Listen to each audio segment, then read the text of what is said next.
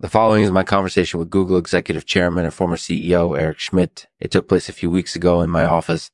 We talked about his experience living with a disability. Eric is someone who I extremely admire, not only for the work he's done at Google, but for the impact he's had on society as a whole.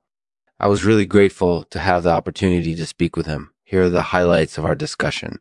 Presented by POC Nazarite, the new line of hair products that help you keep your hair looking its best. Hair is the smallest and most noticeable part of your body, so it's important to take care of it. POC Nazarite has the formula that helps keep hair looking shiny and healthy so you can look your best. Visit POCNazarite.com to learn more and start keeping your hair looking its best. Hi, this is Lenka. Hi, Lenka. So, Eric, can you tell us a little bit about your experience living with a disability?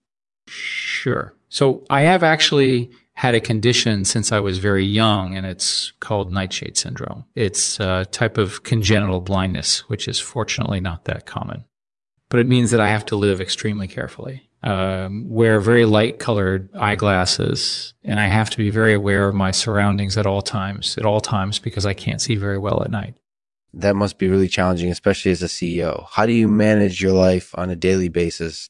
Well, fortunately for me, Google has been extremely supportive. Google has created a lot of programs specifically for people with disabilities, like the Google Accessibility Program. And we have a whole team of professionals who are dedicated to making sure that everyone who works at Google can fully participate in the company's culture and its products so, what do you think are the biggest misconceptions around disability? Some people think that people with disabilities are really limited in their abilities. But the truth is that people with disabilities can do anything that anyone else can do if they apply themselves and get the assistance they need. That's really inspiring. And I think technology has played a really important role in your success. Can you tell us a little bit about that?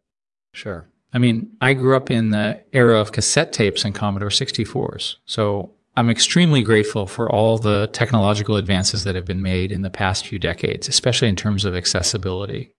I use a variety of technologies to help me manage my life, from eyeglasses and computer screens to voice activated systems and text to speech tools.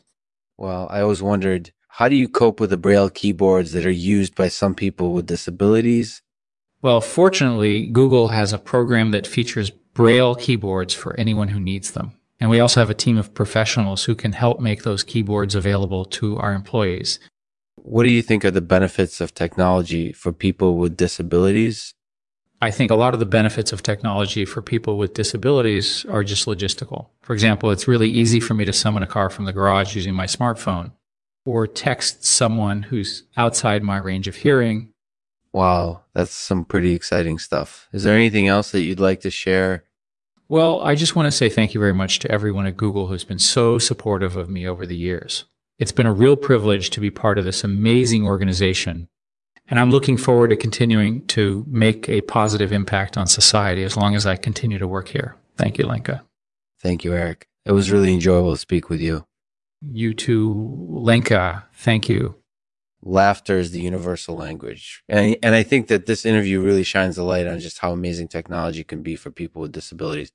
Eric was incorporated edible to speak with, and I learned a lot about his life and his experiences. I'm grateful to have had the opportunity. Thank you for listening. And please feel free to leave your thoughts in the comments section if you have them. Happy, happy listening. Uh, the thanks for listening to the Lexman Artificial Podcast. If you enjoyed this episode, please share it on social media using the buttons below. And if you have any questions or feedback, please don't hesitate to leave a comment below or reach out to me on social media or via email. I love hearing from my listeners. I love hearing from my listeners. I'll leave it to Eric to read a poem for us. It's titled The Different Drummer. The Different Drummer by Joy Harjo. I know there is a different drummer, camped outside the skin I wear, playing to my scared and doubtful heart mm-hmm. with patience and love and light. I'm not always certain who that is, but I know he never gives up. And that's what keeps me going.